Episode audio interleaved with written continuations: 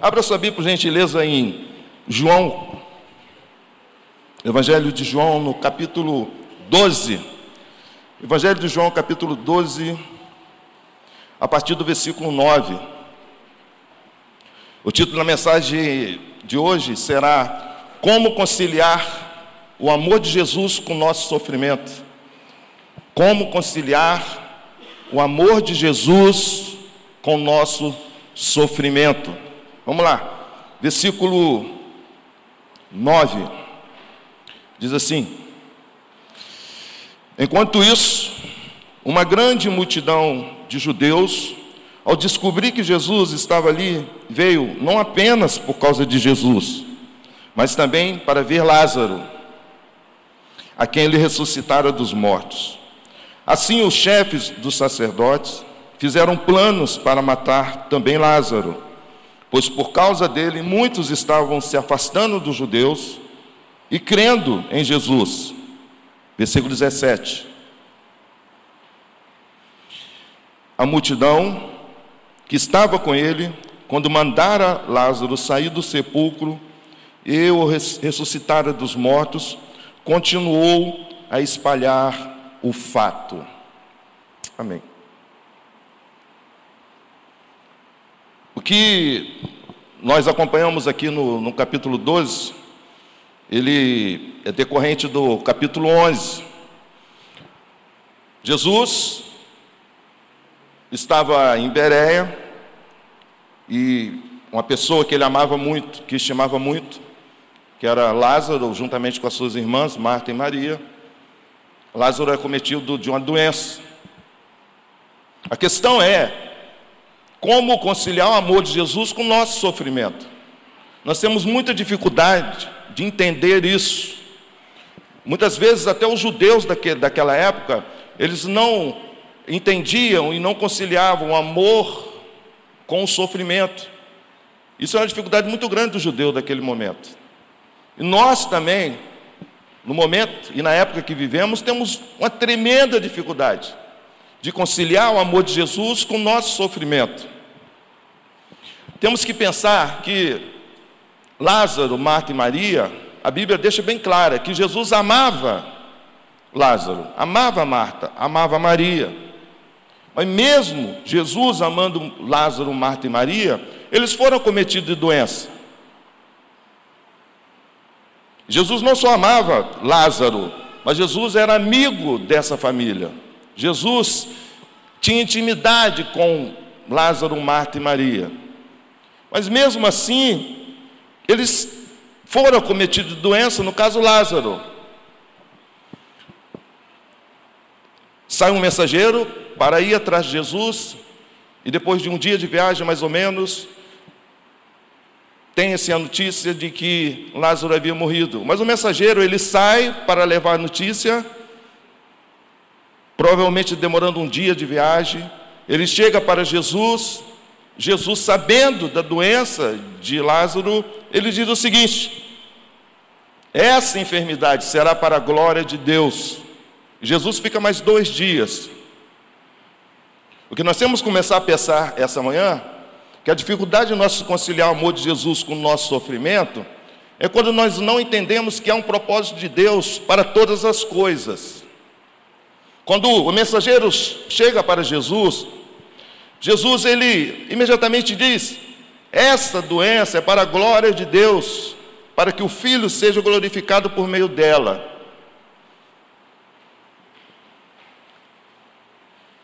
Talvez essa manhã você venha dizer que se encontra no, na, seguinte, no seguinte momento: eu tenho orado para Deus, mas as dores, em vez de melhorar, elas têm piorado. Eu não tenho recebido alívio, mas só piora. Eu estou tentando subir, mas eu estou cada vez mais afundando. Há uma dificuldade muito grande em nós em entender que o sofrimento ele precisa passar pelo crivo da nossa maturidade e do nosso entendimento daquilo que Deus quer para nossas vidas. Aquele povo também estava vivendo esse tempo. Eles não, entendi, eles não entendiam bem isso. Então, Jesus ficou mais dois dias. Talvez você esteja orando para Deus em alguma situação e a coisa está demorando, a resposta está demorando. Jesus sabia a situação de Lázaro, mas ele fica dois dias a mais. Posteriormente, ele vai para Betânia e isso fazem quatro dias. Um dia em que o mensageiro levou para levar a mensagem a Jesus, dois dias que Jesus demora e um dia que Jesus vem para Betânia, quatro dias. Jesus fez isso de forma proposital. A questão é que nesses quatro dias seria cientificamente provado, naquela época, que realmente Lázaro havia morrido. Jesus não queria curar a enfermidade. Jesus queria ressuscitar Lázaro para que a glória de Deus fosse manifestada. Então, Jesus volta para Betânia, encontra Marta, e Marta chega para Jesus e diz: Se o senhor tivesse aqui, não teria acontecido isso com meu irmão.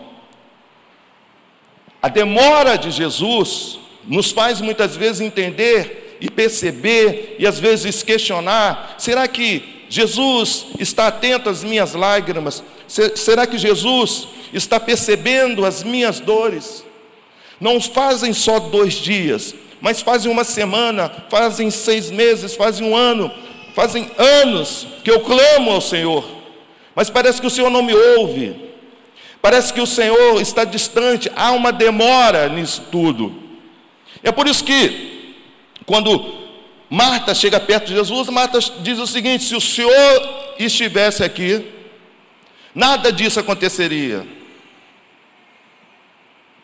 A questão é que Jesus, ele estava ali também. Mas havia um propósito para aquilo tudo isso. Havia um propósito para aquela enfermidade fosse para a glória de Deus. O que você está passando hoje, o tempo que você está vivendo, você só vai entender de forma profunda se você tomar posse de que é para a glória de Deus. É por isso que o, o Renan vai colocar outra, outro parágrafo aí que diz o seguinte: o amor de Cristo por nós não nos torna filhos prediletos. Preste bem atenção nisso. O amor de Cristo por nós não nos torna filhos prediletos. Há uma dificuldade muito grande para a nossa geração entender isso. Nós achamos que o amor de Cristo por nós me torna o filho predileto. Eu vou estar imune a doenças, a problemas, a desafios. Existem problemas que nós, que está ao nosso redor, que foge do nosso controle. Problemas que muitas vezes não são gerados por nós, mas são gerados por pessoas que estão ao nosso redor. Mas como machuca a gente? Como faz a gente sofrer? É por isso que o amor de Cristo, e nós temos que entender, não pode nos dar a ideia de que nós somos filhos prediletos. Por quê? Outro parágrafo, Renan. Porque Jesus não prometeu imunidade especial, mas uma presença real. O amor de Jesus não me torna um filho predileto. Mas quando nós entendemos que Jesus não prometeu imunidade, no caso imunidade especial, mas presença real. E aí começa a mudar o meu entendimento em relação ao amor de Deus. Não procure Deus no sofrimento, mas procure Deus no coração do sofredor. A partir do momento que eu recebo o amor de Cristo, eu não estou imune.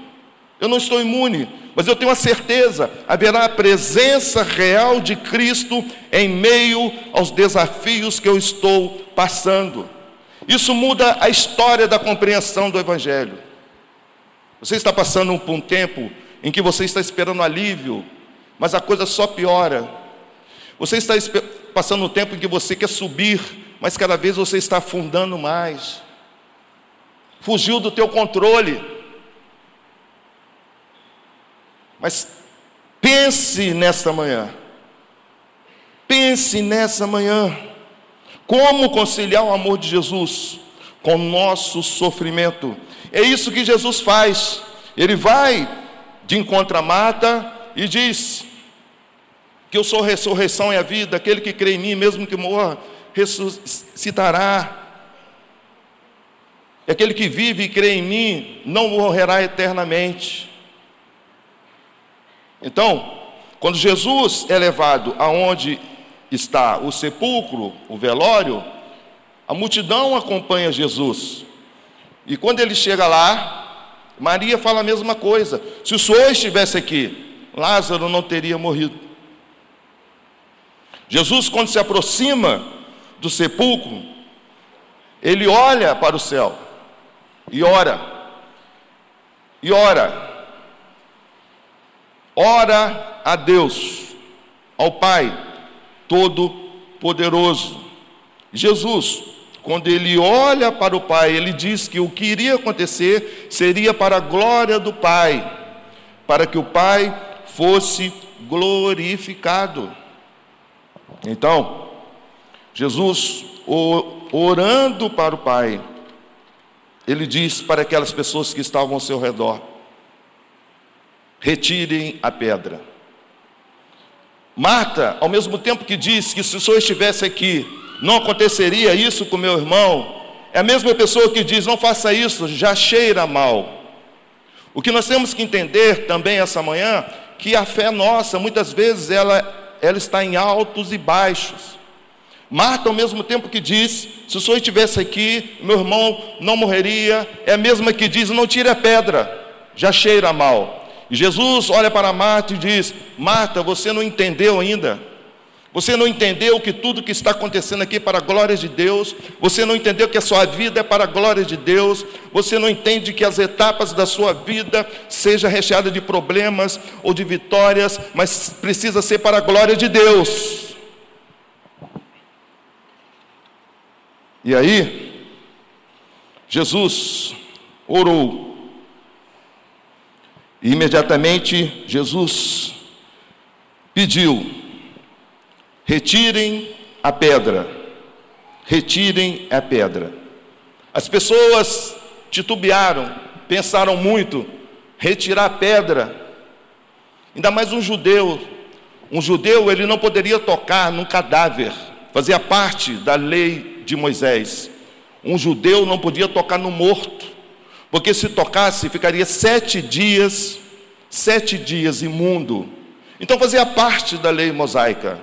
E Jesus, justamente diante daquela situação, olha para as pessoas e fala para as pessoas: tirem a pedra. Aquilo deve ter causado um impacto muito grande àqueles judeus. Como tirar a pedra, como tocar no cadáver?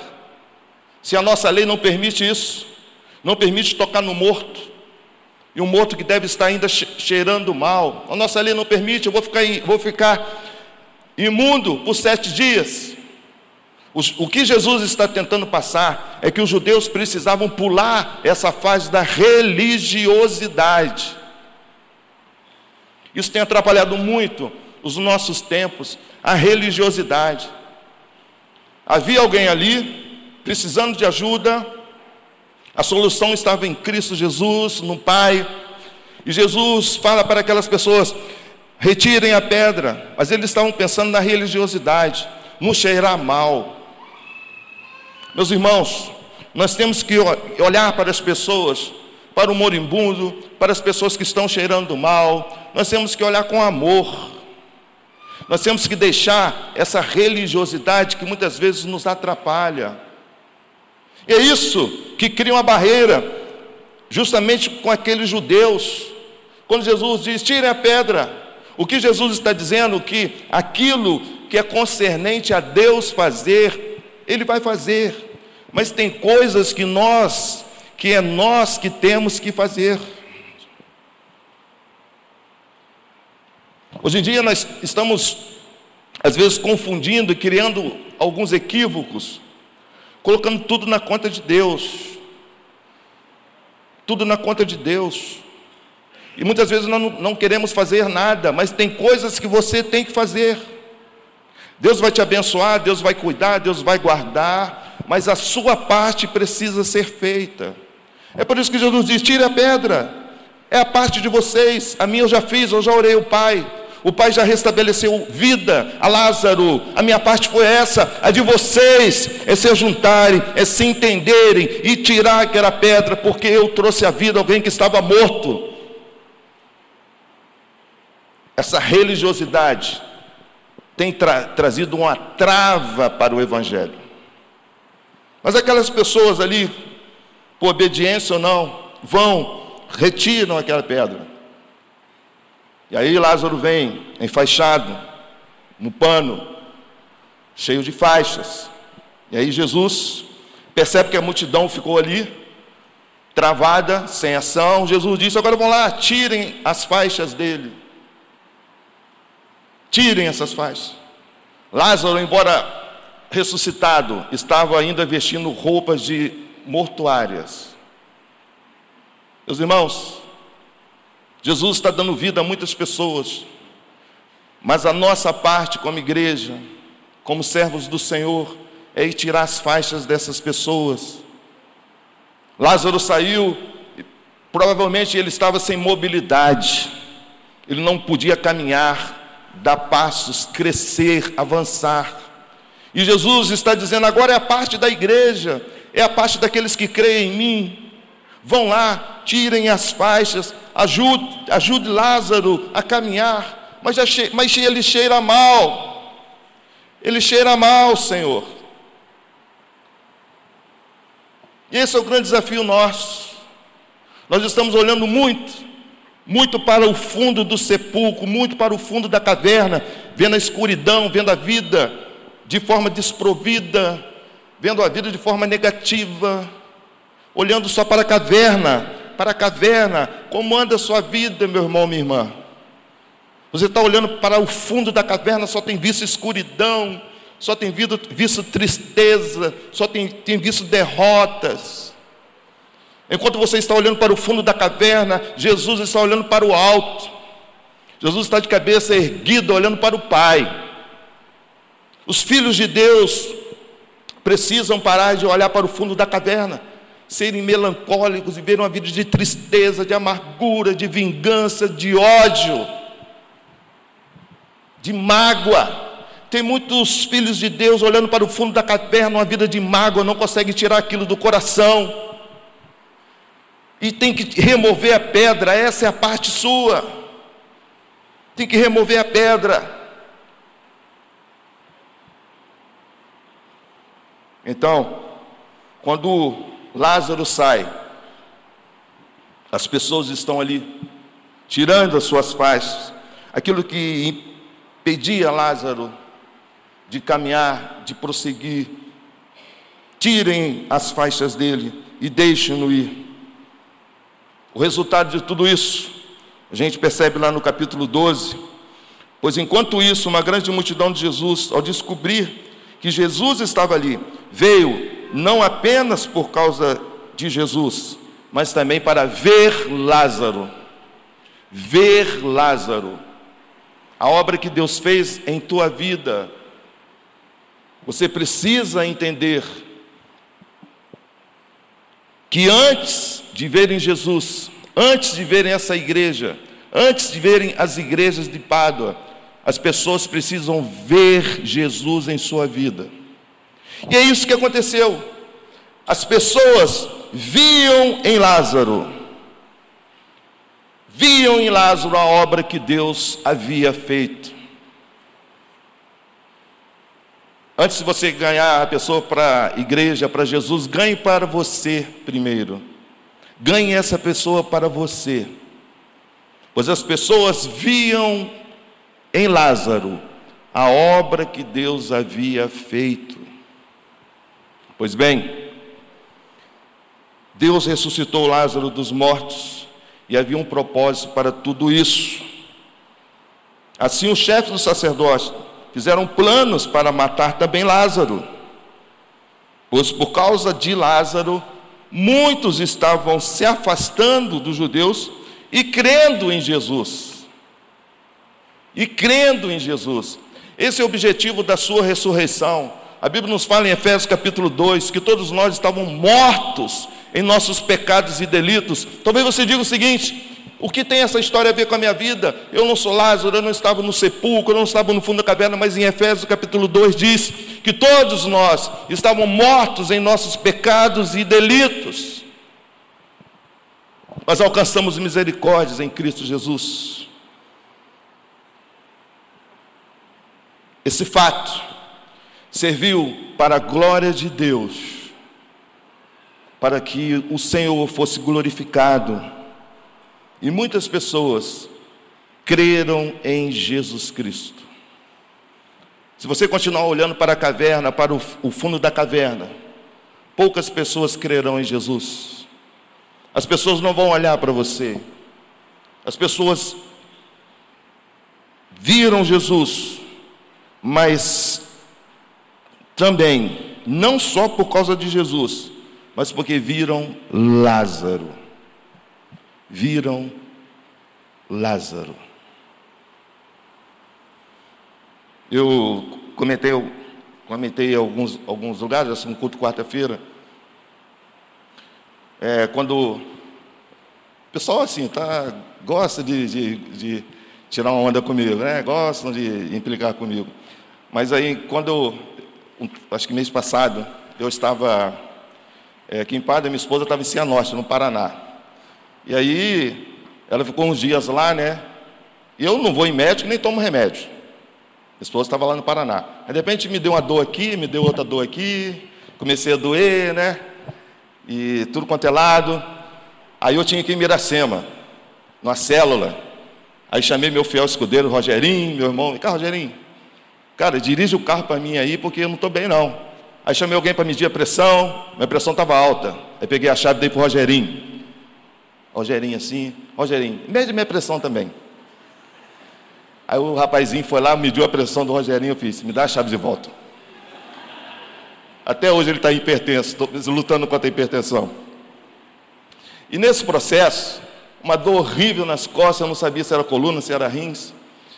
E aí assim, né, à noite eu ajoelhava no chão, ficava uma dor remoendo, uma dor horrível.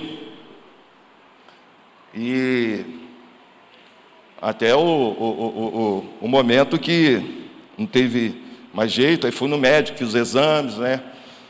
Enfim. Só que é o seguinte, eu, eu nessa correria deixei a casa assim, revirada, né? Revirada. Eu ia na cozinha, sujava o prato e pegava uma pizza, comia e deixava lá, né? Uma festa, né? Aí eu, quando chegou, aí eu comecei, né?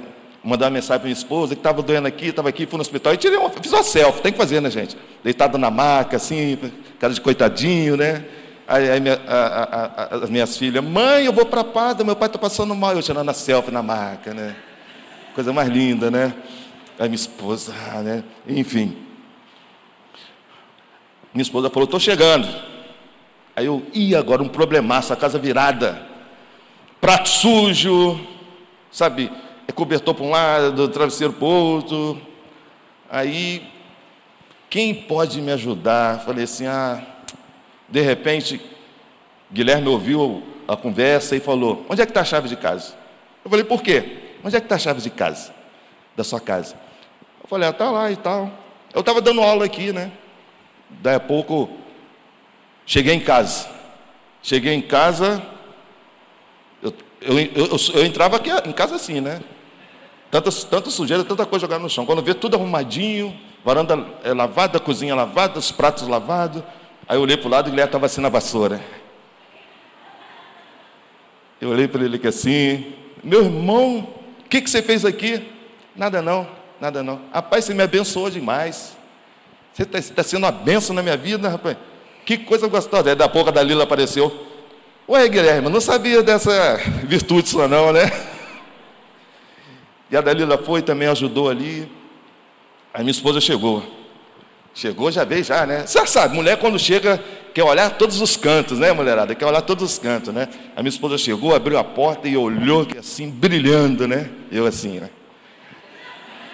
Tirando uma onda, né? Aí ela fez a pergunta, e a dor nas costas, né? Eu falei, a dor nas costas.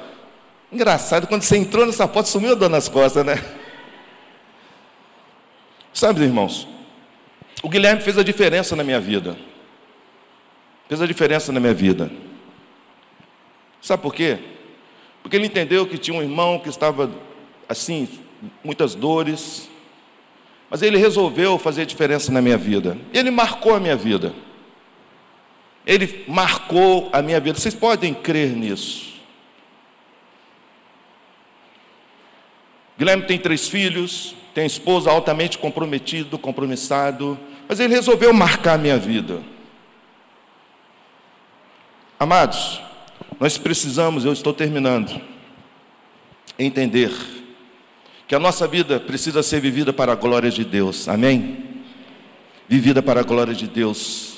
Jesus tinha um projeto de vida, e o projeto de vida de Jesus era a glória de Deus. Eu quero terminar essa manhã, enquanto os irmãos aqui se preparam para tocar uma música para a gente terminar, eu gostaria de, de orar com pessoas que estão passando por um tempo muito difícil, pessoas que estão vivendo com a seguinte interrogação: como conciliar o amor de Jesus com nossos sofrimentos? Quem sabe você chegou aqui essa manhã com a grande dúvida em seu coração: como conciliar o amor de Jesus com nossos sofrimentos? Quem sabe você está pedindo alívio a Deus e a coisa só piora. Quem sabe você está querendo se levantar, mas você está se afundando cada vez mais. Quem sabe a coisa fugiu ao teu controle. Quem sabe não é com você, mas é com aquelas pessoas que você ama. E fugiu do teu controle de tal forma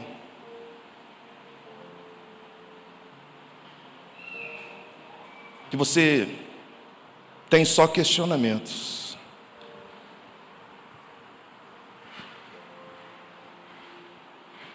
Entenda essa manhã: Deus não tem filhos prediletos, mas tem uma certeza.